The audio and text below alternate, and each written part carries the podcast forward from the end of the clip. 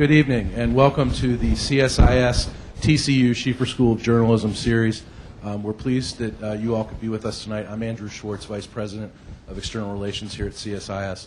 Um, after uh, Bob and the panel kicks it around a bit, we'll be able to take some of your questions, and if you could come up to the mic and um, ask your questions, that'll be great. But with that, I'd like to turn it over to Bob Schieffer, and I'd also like to say uh, thank you to TCU for being here and being part of this and, and this wonderful series that we're able to do with Bob. Thank you very much, Andrew, and thanks all of you for coming. So we have uh, today basically a journalist roundtable on Afghanistan uh, and Pakistan, and we hope to talk uh, about that. And we have uh, four people here who know a lot about this and uh, who know about it from being there on the scene and getting ready to go back. Rajiv uh, Chandrasekaran, associate editor of the Washington Post, been with us before. He wrote the great book on on Iraq, life in the Imperials in the Emerald City, uh, Life Inside the Green Zone. Uh, still one of the best books, I think, about Iraq, and has done a lot of groundbreaking reporting. You're getting ready to go to Afghanistan now next week? Yep. Next week. Nancy Youssef, uh, who was the uh, Baghdad bureau chief for the McClatchy newspapers for about four years. She's been writing about Iraq for even longer than that. Got back from uh, Afghanistan uh, in January, and she's getting ready to go back in about a week or so. That's right. Ed uh, Luce uh, was uh, Washington Bureau, made Washington Bureau Chief of the Financial Times in uh, June of 2006.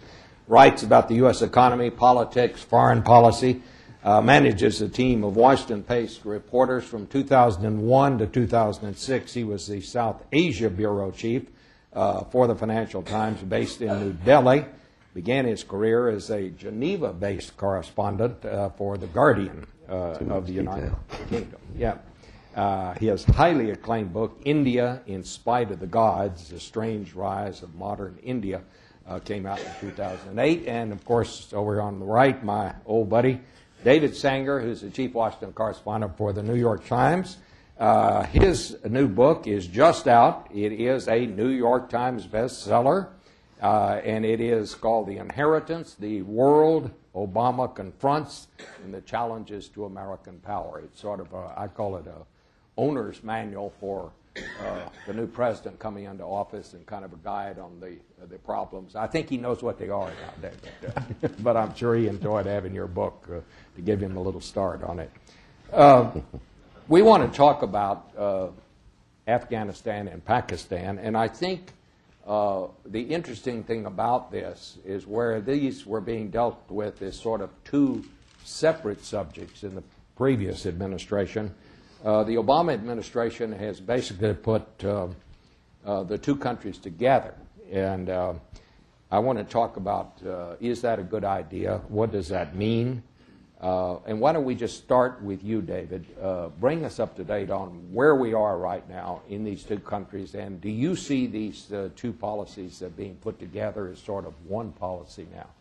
Well, they said quite explicitly, Bob, that uh, that was going to be the intent of the new administration when they came in, although I think, in all fairness to um, President Bush and his team, they were beginning to do that in the last policy reviews that took place uh, at the end of last year as they began to recognize that, of course, since the problem was a common one, and since the insurgents um, don't particularly uh, view the border that we all care about as a border for them, uh, that these were two completely interrelated problems and completely interrelated insurgencies.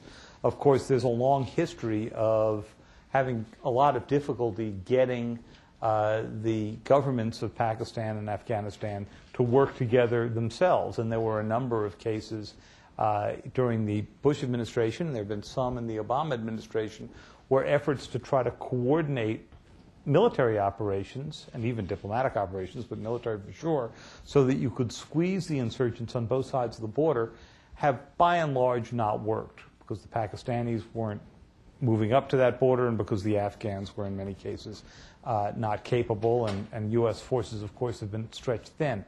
I think the interesting thing about the uh, Obama policy since they turned it out about uh, two, two and a half months ago is this that if you read what its core objective is, it is to defeat Al Qaeda and its associates.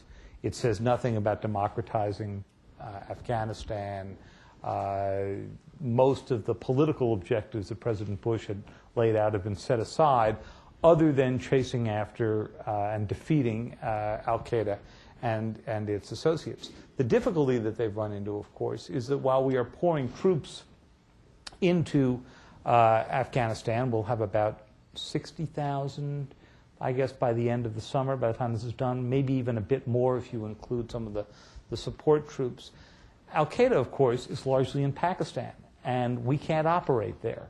And so, even if you deal with it as a single entity, as a matter of policy, as a matter of practice, uh, except to the degree that they are pursuing the uh, covert programs that, that President Bush uh, extended last summer uh, when he authorized both um, broader predator strikes and a, a, bigger target group, or some of the operations that President Obama has done since. By and large, we have our hands tied still in Pakistan. I want to ask Rajiv and Nancy both the same question. You're getting ready to go back to Afghanistan. Uh, what are you going to be working on? What are the stories you're going to be looking uh, looking for as you go back? You Just want me to tip my hand right here. um, uh, I want to just follow up on, on, on one thing David was saying. Uh, while the, the administration's stated uh, strategic objective is, as, as David noted, uh, going after Al Qaeda. That, that, they have certainly de emphasized the broader talk of democracy building, uh, other sort of broader reconstruction efforts. Um, much of the, the, the U.S. Um, activity on the ground, both on the civilian and military side, is largely unchanged today from the way from what was going on a year or two, three ago. In fact, in, in many ways, there's, there's simply an increase. There are more troops flowing in, particularly into the south. Uh, there are more reconstruction dollars that will be flowing through the pipeline. Um, and what I want to develop a better understanding of is where does this effort as it plays out on the ground link up with this broader sort of strategic change that has been articulated from the White House? Um, and how do, how do you get to a point where your focus is simply going after Al Qaeda and denying them sanctuary? And what appears to be the case is that um, the, the administration, and principally through uh, the Special Envoy Ambassador Holbrooke, uh, as well as General Petraeus and their respective staffs, uh, believe that you need a, de- a continued degree of engagement uh, in Afghanistan on the reconstruction front, both in terms of at the local level, building up uh, local governance and local institutions, uh, the, the, police force, the Afghan army, um, as well as uh, other types of more traditional uh, reconstruction efforts, particularly with regard to, to, agriculture, for instance, as they seek to try to, to uh, find new ways to, to combat some of the poppy cultivation, particularly in the south. But, but understanding how uh, the the, the, the, new strategic objectives and the, the very vague uh, white paper that was released by the administration now some weeks ago translates into changes on the ground is something that, that will be sort of um, you know, up there on my list. And then also trying to, to, to, to see how, this, uh, how the addition of, of U.S. forces in the South plays out. Uh, the U.S. Marines and a Stryker brigade are just starting to flow in to southern Afghanistan. They won't really be operational for another uh, four weeks or so. Uh, they're waiting for a lot of their equipment to, to, to follow them. Um, but, but, what does that mean? All of a sudden, the South, which had been principally the domain of the British and the Canadians, with, with a few uh, Dutch and Australian and some Americans thrown in, now uh, will be a principally American uh, theater. Um, and uh, the Americans are going to push into parts of Helmand province and, and parts of Kandahar province. Um, and, and, and how will that um, uh, change the dynamics down there? Uh, there's going to be a political component to it too, Bob, as uh, U.S. casualties rise. Uh, how will that affect uh, support for Obama's broader AfPak efforts back home? Nancy. Well, I'm looking at this as a Pentagon correspondent, and so one of the things that I'm focused on and, and folks uh, looked at when I was there in January is the military's transition from Iraq to Afghanistan, because up until this point, the mindset, the, the equipment, the training was all focused towards Iraq. And you're seeing a military that's trying to very rapidly adjust to Afghanistan and finding that the lessons learned in Iraq, which in some cases took years to get to, doesn't translate into, into Afghanistan as well, and you're starting to see the readjustment. The, the, the armor that they wear in, in, in Iraq doesn't apply to Afghanistan. It's too heavy. The, the MRAPs that we talk about so much, the vehicles that were designed to protect um, troops against the IED threat in Iraq, again, doesn't work against the rough terrain in Afghanistan. And so, from my perspective, that my job is constantly to, to cover that, that transition um, from one war zone to the next. And as um, Rajiv mentioned, the, the, the, paper that the administration put out is quite broad, and so when you're on the ground, you end up seeing the responsibility of sort of translating that into a practical policy falling on 22-year-old second lieutenants in the Marines and how they go about doing that. The other thing as a military correspondent that I'm looking at is what they do with the numbers. You know, in Iraq they had 140,000 troops, upwards of 150,000 on the surge to send in to really flood Baghdad and put out put troops out in every little community to, to, to deal with the threat. Whereas in Afghanistan, as we've mentioned, it's about 60,000, 100,000 if you start to count the co- coalition troops. Um, and so, how do you use those troops effectively? Um, will, will we find them in outposts? Will they be able to reach the tribal leaders? Or will we see them um, instead um, try, being a quick reaction force, if you will, and reaching out to the local tribal leaders and the local security chiefs and saying, look, if you work with the Taliban, we'll be here to back you if they, if they come and attack you. So, um, how, they, how they dole those troops out, how they move in the South, and thirdly, the relationship between the coalition and the U.S. forces Again, we'll have a larger U.S. presence, so what was um, something that could really be called a coalition effort will become a U.S. effort. And the problem becomes how Canadians do something is different than how the British do it, than how the Dutch do it, than how the Germans do it. And so, how do you, how do you meld those efforts together, particularly in a, in a region as complex as, as the South? Uh, Edward Luce, let me talk to you about Pakistan because I think uh, the administration has concluded that the central problem is Pakistan. Uh, how much influence uh, can we exert over Pakistan? How much influence are we exerting now? And what is the main problem there? The main, well, uh, stabilizing democracy, getting clear institutions that, that, that survive and that can, uh, you know, have some degree of integrity, mm-hmm. a government that functions across the whole of the territorial um, uh, expanse we call Pakistan. Um, uh, I was reading um, back over something the other day, and I was talking to Rajiv about this as well. Uh, when Carter, President Carter, um, gave a billion dollars to General Zia in 1980 following the Soviet invasion um, of Afghanistan, Zia said this is peanuts, which is obviously a, uh, a very pointed insult to the president. Um, we're, we're, now, we're now looking at 29 years later. Um, a much ballyhooed, fanfared Kerry Lugar bill, supported strongly by the administration, which will increase civilian and economic aid to 1.5 billion a year. Admittedly, from much, much lower levels, it's a tripling. Um, but uh, uh, you know, if it was peanuts then, and look at the rate of inflation, we'd have to have some sub-peanut category of, uh, to describe this. This has got this is a 300 billion dollar economy.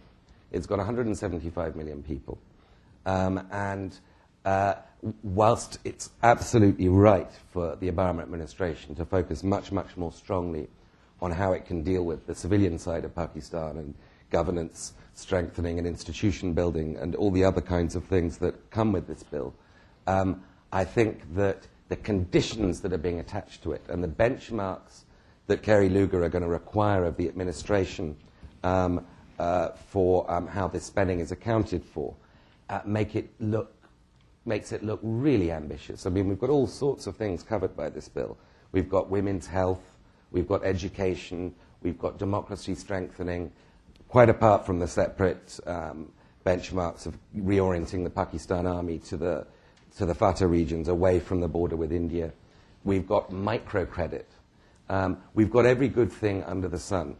Um, and uh, uh, my fear is that this is um, not just too little, but it's also too ambitious, paradoxically. Um, so, what do we do about Pakistan? Well, this is a start, but it's a very, very small start. Um, it's very easy as a journalist to sit here and be glib and say you should do this, that, and the other. I really can't think what this, that, and the other would be with Pakistan. It's a very, very difficult situation. I do know that Holbrooke was privately remarked uh, that somebody reported um, that uh, it needs $50 billion. Uh, that kind of money um, w- would help transform um, some sectors in Pakistan if the government was capable of absorbing it and had a plan to do something with it. But uh, I'm sorry not to give a clearer answer. It's, it's a very, very difficult situation, and there are, there are no easy solutions. But Let let me just ask uh, uh, David, because you've written about this. I mean, one of the problems, obviously, are the nuclear weapons, and are they secure? If I understood President Obama or somebody in the administration the other day, they said they did feel that as of now, uh, we, we believe that these weapons are secure. But then, didn't I also hear uh, Leon Panetta say the other day, we don't know where all of them are? That, that's right. So Um, how can we be sure that they're secure if we don't know where some of them are? You know, these are the kinds of questions that it's, it's always fun to ask government officials because you're always sort of waiting for a creative answer. Uh, and um, uh, in fact, you have had regular assurances from uh, government, assur- uh, government officials both during the Bush administration and now during the Obama administration. Admiral Mullen has repeated these uh, uh, in recent times of uh, a relative sense of security about the weapons themselves.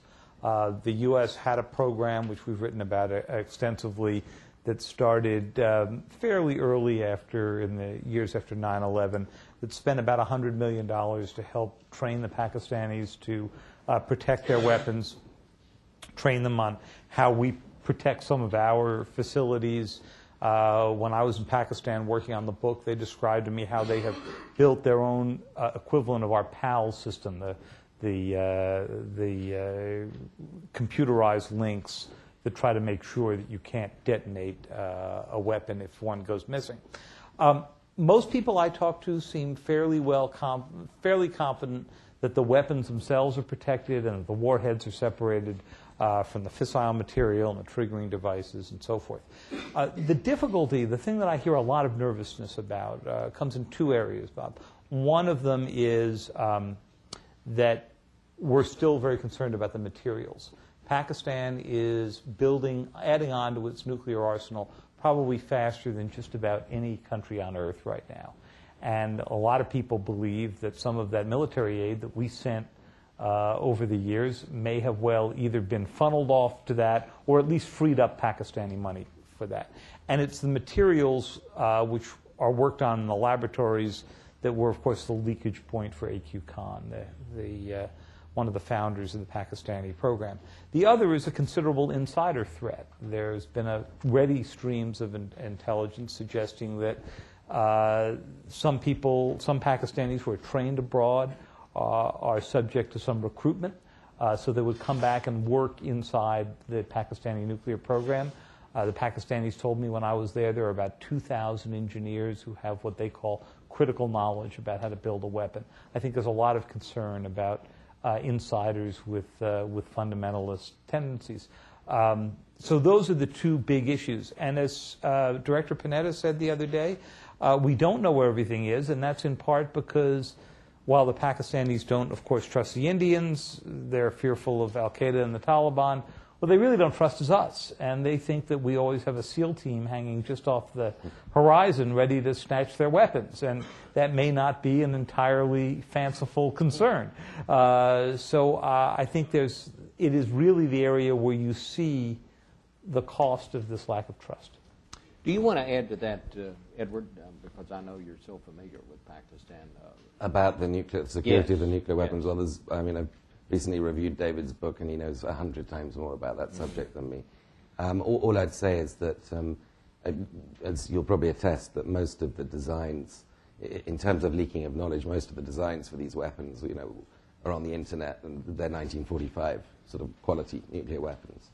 Um, and um, the security um, of the Kahuta um, eco- nuclear ecosystem is, I think, it's been i i the vulnerability of it has been slightly exaggerated um, in, by rec- in, in recent media reports around the world. You know, it's i i the, i Buner and Swat might be 60 miles away from, from Islamabad, but uh, there's a very, very strong Punjabi ar- army in, in Punjabistan, if you like, um, and it's, I think, probably not quite as vulnerable as some of the media reports have been have, have been suggesting. Rajiv and uh, Nancy, let me ask you about Afghanistan. How bad is this situation now? I mean, is it any better than it was? Is it getting worse? Uh, does anything, we've just had a change in commanders. Uh, just talk about those subjects in general as you, you head over there. What, uh, what do you think about the situation? Well, I still think the, the, the metrics are pretty bad uh, when it comes to uh, overall security. I mean, um, in, in much of the south and the east of the country, um, the, the Taliban uh, have de facto control of much of that territory. Um, uh, they, they, they sort of own the night. They, uh, they effectively have, have cowed uh, villagers into uh, supporting them both through outright intimidation as well as stepping into a void um, that, that exists there because there, there, is, there is, in most places, or at least in many places, a lack of effective local policing, effective, a, a lack of effective local governance. And so the Taliban sort of step in as, as the local administrative force. I, I was out um, just about two months ago um, uh, to the northwest uh, of, of Kandahar in a district called Maywand, where there is a U.S. Army battalion, um, and was, was talking to some of the soldiers there, and they were, they were telling me how just a few days earlier, um, a, a man had approached the, uh, the municipal center where there is a company of U.S. soldiers uh, that, were me- that are mentoring the, the Afghan po- police force in that district. And the man came up and, uh, and, and tried to get the attention of the Afghan police because his motorcycle had been stolen, um, and the police couldn't be bothered. Uh, they eventually sort of said to him that he'd have to pay a bribe if they wanted the police to, to get involved. And so finally, in a huff, the man said, Well, I'm going to the Taliban because at least they'll take me seriously. It's, it's this sort of, um, of real lack of, of, of capacity uh, and, and endemic corruption at a local level that, that, that, is, that continues to bedevil the, the, the, the approach uh, at, uh, and efforts at, at, at stabilization there. So, um, you know, I, think that, uh, that, that the, challenges remain very grave. One, thing that, we've got to look at very carefully over the next couple of months are that, you know, it's this time of year when, um, as the, snows of the mountain passes melt, that um, Taliban fighters cross over from the mountainous frontier provinces in, um, in Pakistan into Afghanistan.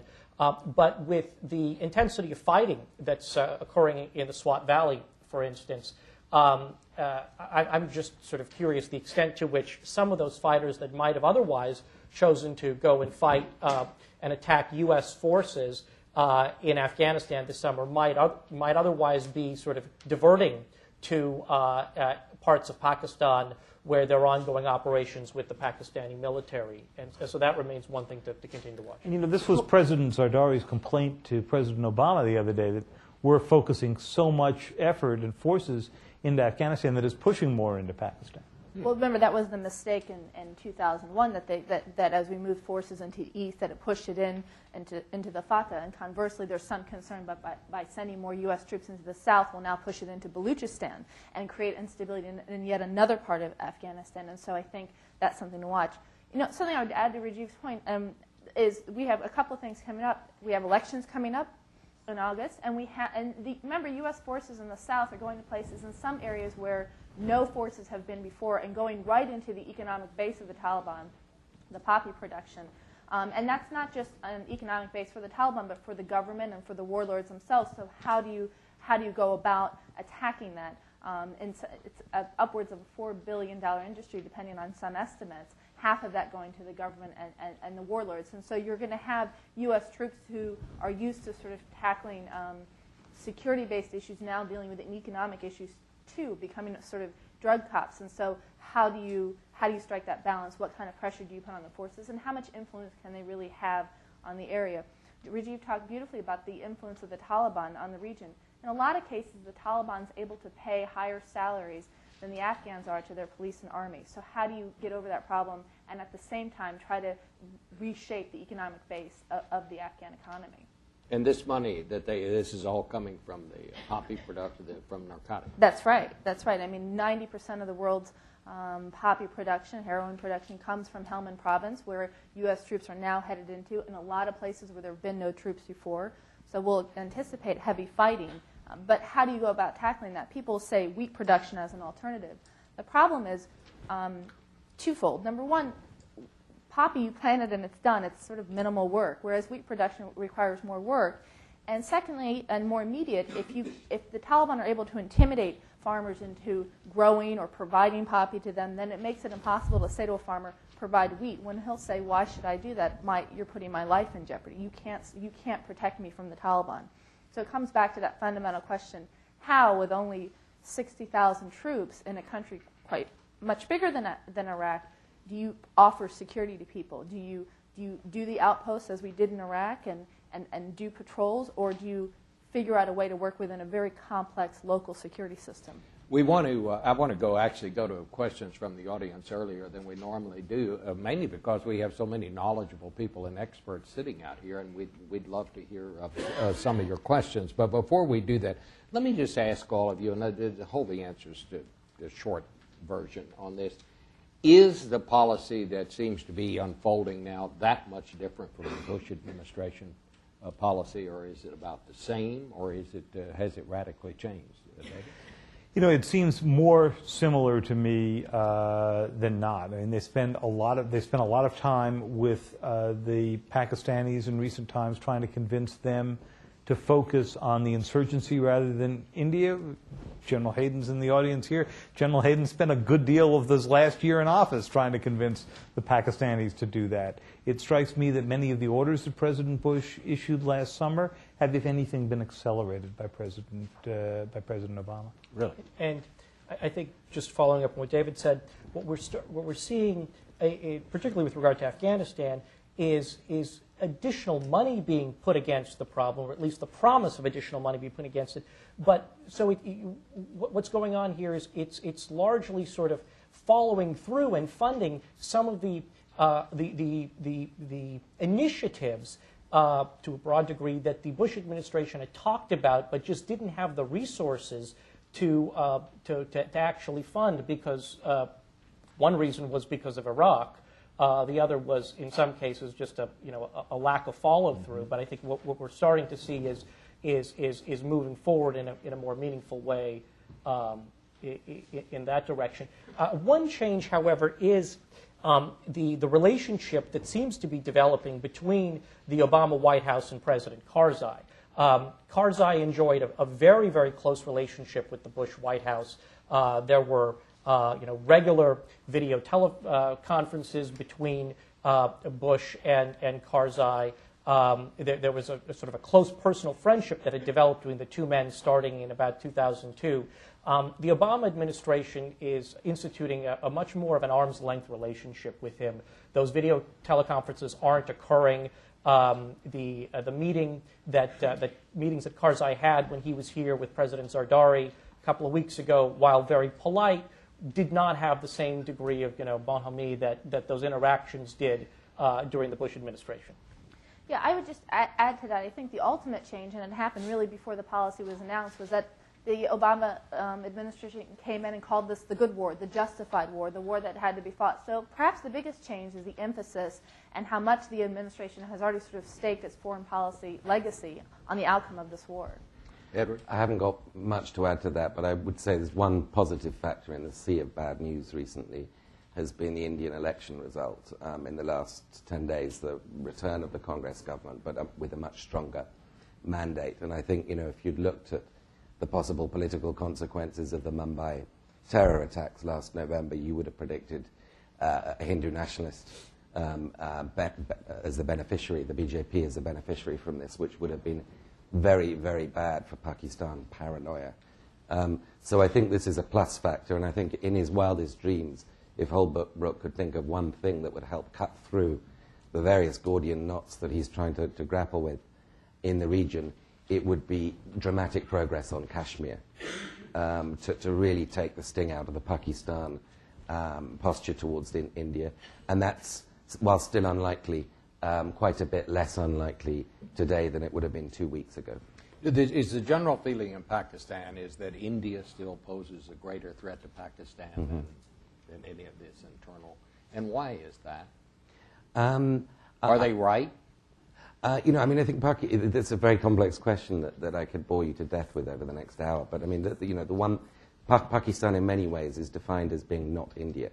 You know, it's it's a homeland for India's Muslims, um, and the the raison d'être of the Pakistan army has been to reclaim Kashmir. That's why it's got such a preponderance over the Pakistan budget, and why it's the only really serious national functioning institution in the country. So, uh, for, the, for the Pakistan military, um, the Kashmir problem, you know, is, is, is both a cause of enmity, but also a cause for celebration. It is why it is as powerful and as wealthy and as lavishly funded as it is. Um, so, um, if you wanted a deal on Kashmir, I guess you'd need, you'd, need a, you'd need a military government on the other side, or at least if you wanted a deal that stuck, you'd need the military to sign off on it. Hmm. You'd need General Kiani to be really in, intimately involved in such a deal. But as I say, I don't think the deal is, is quite, quite so impossible as some people may, may imagine. And the last point I'd make on that is Steve Coll's piece in the New Yorker a few weeks back about the off the shelf deal on Kashmir when Musharraf was still in power. Um, that, that deal's still there. Like Arab Israeli problem, we know, we know what the end result's going to look like. Um, it's a question of how we get there. But, but the Indians, um, as I'm, sure you'd agree, um, bristle at the notion that like, the Kashmir issue be linked to the AfPak issue.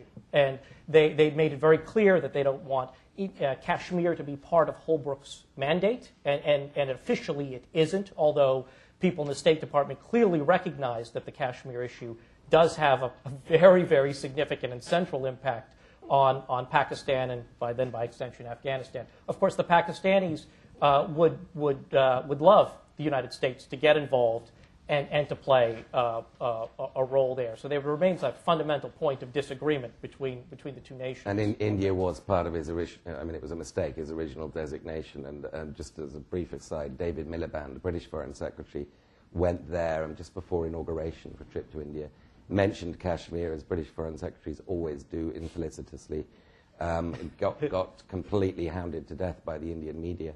And a couple of days later, Holbrooke dropped India from his designation. There's a, there's a saying, not from India, I think it's from China, that you, you kill the chicken to scare the monkey. Um, and in this case, poor old Miliband was the chicken.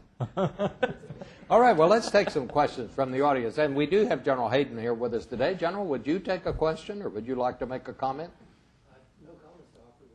We'll see. All right. My name is Kami Bhatt. I write for the Pakistani Spectator. Uh, David, I asked you a question on Diane Rehm show, but I didn't get an answer. Do you know where are American uh, nuclear uh, bombs? And why should we expect that we give peanut to Pakistan and then ask them where are your uh, atomic nuclear weapons? It's very, very unfair. I mean, Pakistan is not our slave state. We shouldn't expect these kind of things. If you read Ambassador Haqqani's book, you will learn that Pakistani army is very incompetent. All they know how to conquer Pakistan and how to exploit their own people. What do you expect? How can they defend their own country with uh, traditional weapons because they don't have money. Pakistan is a practically bankrupt country after they pay their armed forces or their federal employees. They have nothing left. So the only option they have make small strategic uh, nuclear weapons to defend their country. All Thanks. right. Who'd like to take that? Well, thanks. Ne- next time, do I, do I get a hard one, Bob? um, you know, what I think is interesting about what's not in the discussion right now is you haven't heard anybody, including the Obama administration or the Bush administration before it, suggest that they were going to reverse the fact that Pakistan is a nuclear state. You did hear that in 1998 after the, after the Indian and Pakistan tests, and we had sanctions on both countries. And the ostensible part of that sanction regime was that Pakistan would give up its nuclear weapons. Of course, it's not a signatory to the Nuclear Nonproliferation Treaty, as you know, India is not, and Israel is not, and, and North Korea has uh, has pulled out of the treaty. Um, you don't hear that discussion anymore. So there is basically acknowledgement at this point that Pakistan is a nuclear state irreversibly. And that is why there is so much discussion right now about nuclear safety. Because I think we're well past that moment when any American president thinks that they're going to get them to give it up. Did you have a question? Yes. I'm Patrick Cronin from the National Defense University. Great panel, excellent discussion. Um, could ask many questions. Let me just make one very brief comment, picking up on Edward Luce's point, which I think is critical because there are things that Washington can change about South Asia and Southwest Asia, and there are things we cannot change. One thing we can change is the way we do development, using local people, buying locally, empowering local people. And we're not going to do that. And, and I hope you report that from the field as we fail to ad- adapt quickly enough to this reality. Now, the question, though, is things we can't change, especially the political leaders we're dealing with both in Afghanistan with the upcoming August election and in Pakistan with Zardari. To what extent is U.S. strategy, if it can be called that, uh, predicated on the success and the willingness, political willingness of those leaders to go along? For instance, if Karzai gets reelected in August and he starts to sell his cabinet positions to unsavory people, does that sell our strategy down in the next two years? And uh, also in Pakistan, if Zardari really loses more political legitimacy and traction, are we really back to supporting just a military government? Would like to take I'll that. take the AF side of that. Okay. I'd like to as well. Uh, uh, I, I think what we're seeing is a i- i- are steps toward, you know, really delinking the the, the broader U.S. objectives in Afghanistan from uh, from Karzai and from um, an expectation that Karzai will follow through for a variety of reasons. One, because of just general concerns about the ineffectiveness of his administration, his um, uh, his sometimes sort of mercurial tendencies, uh, his uh, um, uh, tendency to, to sort of bring in unsavory uh, actors into his orbit, uh, most recently seen by his decision to bring you know, the former warlord Marshal Fahim in as one of his vice presidential running mates. Um, and so the, the, the, the um, the, the governance focus, uh, at least as it's being articulated now, and it's going to we'll have to wait and see how this actually plays out, is to a degree some of what we've been trying to do uh, in Iraq, which is a, a far more sort of local, decentralized strategy, working more with, with local governors, local councils, pushing down into sort of a district level, um, trying to build up those sorts of institutions, partially uh, as a counterweight to Karzai, and partially because the recognition that Afghanistan is a, is a diverse country, the central government historically has not always been able to project its authority in the far corners of the country, and that we have to make the, the, the, the, the, the parts of government that most people sort of uh, relate to, which is the real local government, or they, they, they interact with, um, more effective, as opposed to sort of um, uh, devoting the bulk of our, our energies and resources to the administration in Kabul.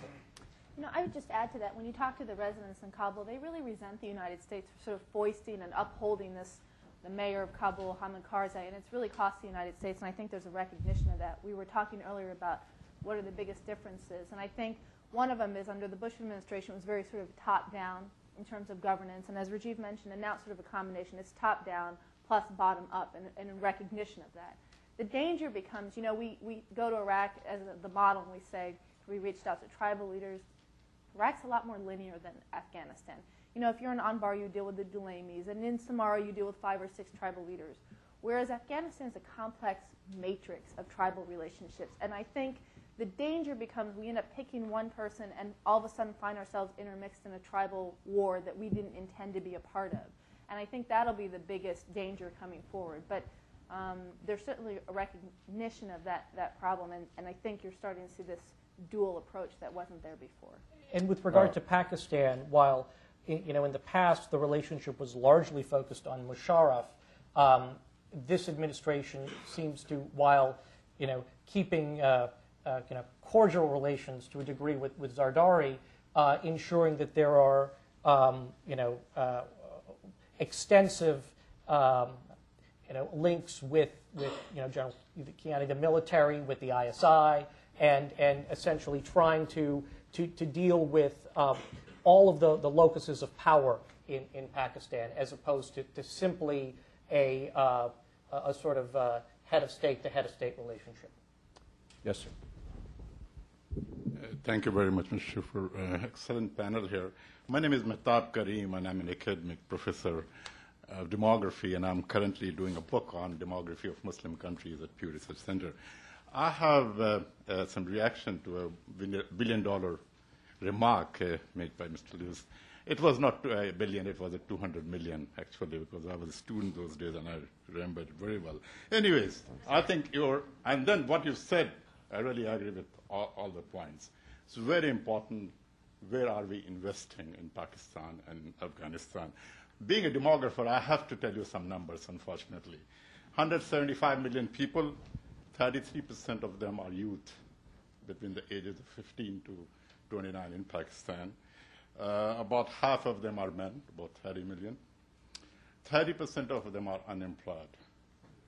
Okay? That makes 9 million. The 30 million youth is more than the population of Afghanistan and Iraq. You have to look into these issues.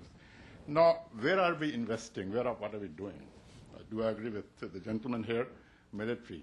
Well, uh, being an academic, I do agree with him. What do we do with these people? You know, they are multiplying, the number is increasing. We have to invest where we can take care of them. Nine million unemployed people I'm talking about. Invest in agriculture, productivity, industries. You see, one of the major investment U.S. is doing is bringing those young people to U.S. to, to do graduate studies, about 200 in a year. They come from elite classes. They don't go work and work back in Pakistan, many of them like many of us are sitting here from foreign countries, they, we, uh, we stay here. I came a long time back to study, fortunately on my own because my parents couldn't afford it, but I stayed back. So what, what we are looking for is investing somewhere so that we can take care of the, the people. And these young men, somebody said it, that if you don't help them, they go to Taliban and they can go and become hard guns for $100,000. They can buy 100 of them. So that's what is my submission. Thank you very much. You want to say something? I, I think you're making a key point there with regard to um, uh, unemployment, particularly youth unemployment, Pakistan, and, and also it is a, a significant issue in Afghanistan uh, and a, a, significant sort of uh, uh, a source of recruitment for the Taliban. And, and you, you, you pointed to agriculture, and, and, and, and that, that's an important thing to mention here because agriculture is really vaulted to the top of the list uh, for, for Holbrooke and, uh, and, and, the U.S. Uh, government's uh, uh, approach in terms of reconstruction and economic assistance in, in AfPak. Um, uh, and, and, for a variety of reasons, job creation as well as on the Afghan side, uh, counter narcotics. Um, and if you look at the history of the U.S. Uh, aid program in Afghanistan with regard to, to agriculture, it's just heartbreaking. Um, uh, so much potential there, and um, the, the, program, and I've spent a fair bit of time over the past couple of weeks looking at, at, at some of these issues. Um, you know, it's, it's, we, we have not uh, emphasized helping uh, farmers to, to increase their, their yields, their productivity. It's been uh, very much focused on, on trying to grab headlines here and there with sort of export promotion and, you know, well, we're flying a, a plane of pomegranates out to Dubai. But, but the, the real hard work of, of trying to work with farmers across the country in Afghanistan, trying to, to, to use Pakistani uh, counterparts uh, in, in parts of Pakistan to help uh, ex- expand agricultural opportunity there, and by extension, uh, economic opportunity. Uh, just that sort of work hasn't been done. Um, and, and so, what, what, we're, what, what this administration is, is, is, is stated they, they plan to do is, is sort of a, a, a multi hundred million dollar uh, effort over, over the next few years at, at trying to, to, to really uh, boost uh, agricultural production. and, and there's a, a, an awful lot of uh, of need for it. I mean, when you, when you look at sort of the poppy side of things, um, you know, the Taliban have been incredibly savvy. Afghans aren't planting poppy just because a Taliban warlord comes and puts a gun to their head. Uh, and they're not planting it simply because poppy fetches more money than other crops at, at the market. They're doing it because it's an entire agricultural system. A lot of these guys are dirt poor subsistence farmers, and they can get credit up front if they plant poppy. There's, they're, they're Taliban kind of agricultural extension agents that show up and help them increase the yields of their poppy. They're futures contracts so that they know what they're going to get for their poppy at harvest time. There's farm gate delivery. These guys come and pick up that stuff. What do we do? We do occasional sort of fertilizer and seed giveaways, but we're not engaged in agricultural credit. We're not we haven't meaningfully engaged our land grant universities here to help, uh, to help provide agricultural extension services. The Defense Department has admirably done some of this through the National Guard program, but not in a, not in a much larger way. So there, there, there are huge areas in which our, our broader reconstruction effort has just completely fallen down on the job. All right. Can I just add Yes. a couple of things? As long as we're in the business of numbers correction, I have to make a correction on my number. It's 400 million, not 4 billion. I'll break it down for you. The estimate 150 million goes to the uh, Taliban, 70 million to the farmers, and the rest to um, the warlords and uh, the uh, government. And an economy that's 500. I mean, it's just it's an incredibly weak economy. And I would just add anecdotally, when I was in Helmand Province in southern Farah, uh, in southern Afghanistan, one of the first places the Marines moved into, you would see bags and bags and bags of wheat lined up along the street that Americans had shipped in, and you'd ask the Marines, "What are we doing with this?" And they they just didn't know. It sort of arrived, and they, they didn't really have a plan on how to get this out, how to distribute it. All right, yes, sir. Hi, uh, Stefan Strote from N24, a German uh, news channel. I would like to come back to the military part for a moment.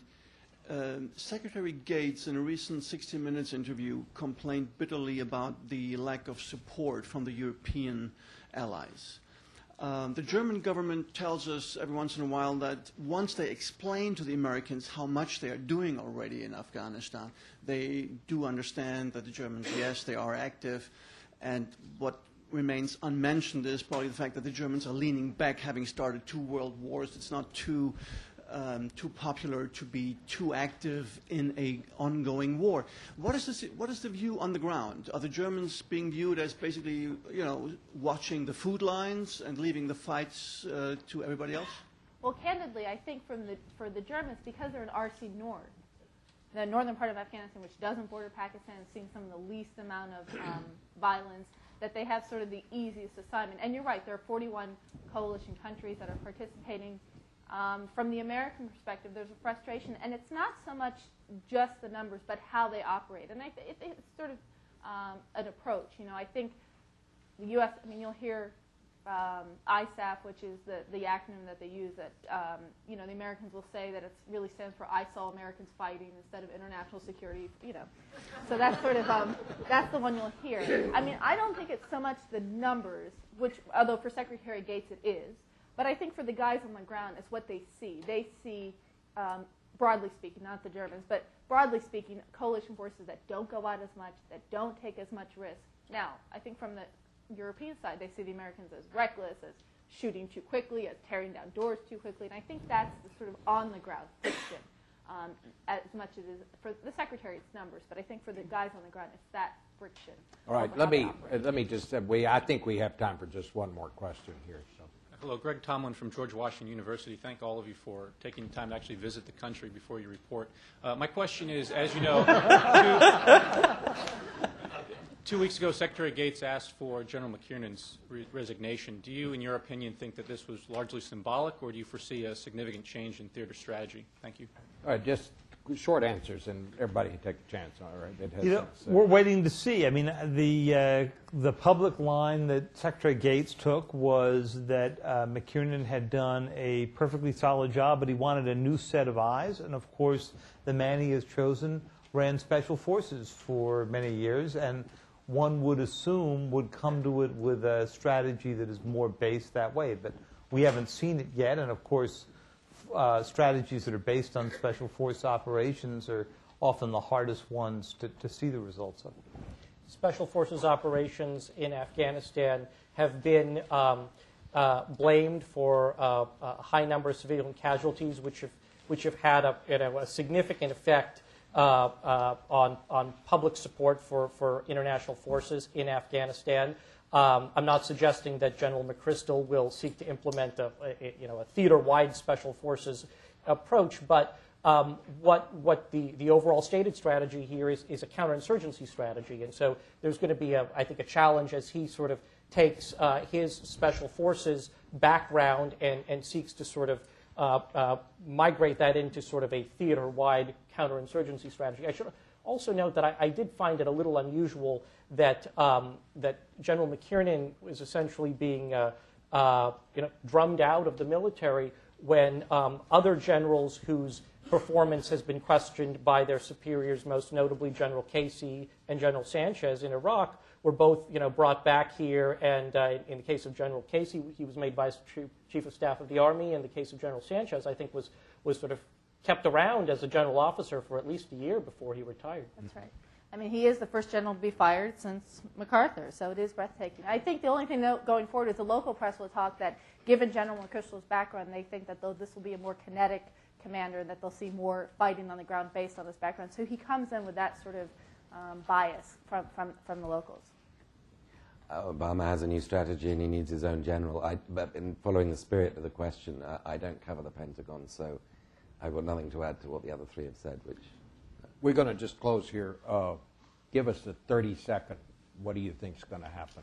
Uh, I think, I think we're in for, a, I think we're in for a tough year. I mean, things may well turn around, but you know, when you put that many more American forces into Afghanistan, you are, uh, of course, um, going to see more fighting, and we're going to take more casualties. And, uh, Secretary Gates has said if we can't turn it around in a year, he thinks the American public might might uh, uh lose some of its uh, its willingness to take those casualties. I think the thing to watch is Pakistan. It is the home game for Al Qaeda. It is the home game in many ways for elements of the Taliban. And uh, I think that they may well conclude that with 60,000 Americans in Afghanistan, they're much wiser to focus their energies there. Two things that I'm going to try to watch this year. On the Pakistani side, will the Pakistani military be able to engage in counterinsurgency operations? Uh, what they need to do in the Swat Valley, uh, they're still in the sort of the clear phase. Can they hold? Can they build? Can they actually uh, implement uh, uh, uh, a, a, meaningful counterinsurgency strategy. That's what they have to do. Um, and will the United States be able to provide the necessary support they need to mount those sorts of COIN operations? On the Afghan side, one thing that I think we should all be, be looking out for is the degree to which uh, an experiment in Wardak province called AP3, or the Afghan Public Protection Force, which is an effort to work with local tribal leaders to raise sort of local security forces. I, you know, uh, the, the, military doesn't like them being called militias, but to, to a degree, that's what they are. They're local militia units. Uh, will that be effective? Will that be a model that can be replicated in other parts of the country? And will that uh, enable uh, the Afghan government and, by extension, the coalition to more quickly uh, get uh, additional sort of boots on the ground to provide local security? Because training the Afghan National Army is a, is a long and complicated process. And uh, if we're looking for results over the next 12 to 24 months, which is what officials at the White House have said is, uh, is their time frame that they feel like they need to start demonstrating results to the American people, clearly before the 2010 midterms, um, that um, we've got to look at, at whether uh, that uh, effort is uh, starting to bearing fruit. I'll bring the sort of narrow Pentagon correspondent perspective to it. I, I'm looking for the effect, the Iraq-Afghanistan balance. My biggest fear going forward is not that we've seen sort of violence escalate in Iraq. My biggest fear isn't that things get out of control or go bad in Iraq quickly, but that they go bad slowly, and that as we're slowly bringing down troops and escalating them in, in Afghanistan, that we potentially find ourselves mired in, in, in two conflicts and that balance. So for me as a Pentagon correspondent, I'm watching that, how we balance those two, particularly as the violence has gone up in Iraq. Edward? Um, I'd simply say in that part of the world that things are never as good or as bad as they seem, and right now they seem bad. But um, in Pakistan, there's been a lot of fear mongering that it's going to have an Iran style revolution or there's going to be a, a, um, a, breaking in the chain of command coup um, that'll, that'll bring bearded colonels to power, or indeed a disintegration of the state. Um, I, I, think it's worth remembering that in the recent elections, the support for, for the MMA, the grouping of six, Pakistani Islamist parties fell from 12% in the previous elections to 5% of the total vote. Um, and it's also worth remembering that the really serious political mass movements in Pakistan of the last two years have been led by middle class lawyers, um, secular movements, um, and that the proliferation of free media in the country uh, in the last few years, which started under Musharraf, um, uh, was permitted under Musharraf, has, has really continued. So don't underestimate the strength of civil society out there. You can look at, or not strength, but the, don't overlook the fact that there is a civil society out there. And I think we tend to overlook that. And I, and I think things aren't necessarily as bad as they seem. They're bad, but they're not, they're not catastrophically bad. All right. Well, thank you all on behalf of the TCU School of Journalism and CSIS, and thanks for the time. Thank you.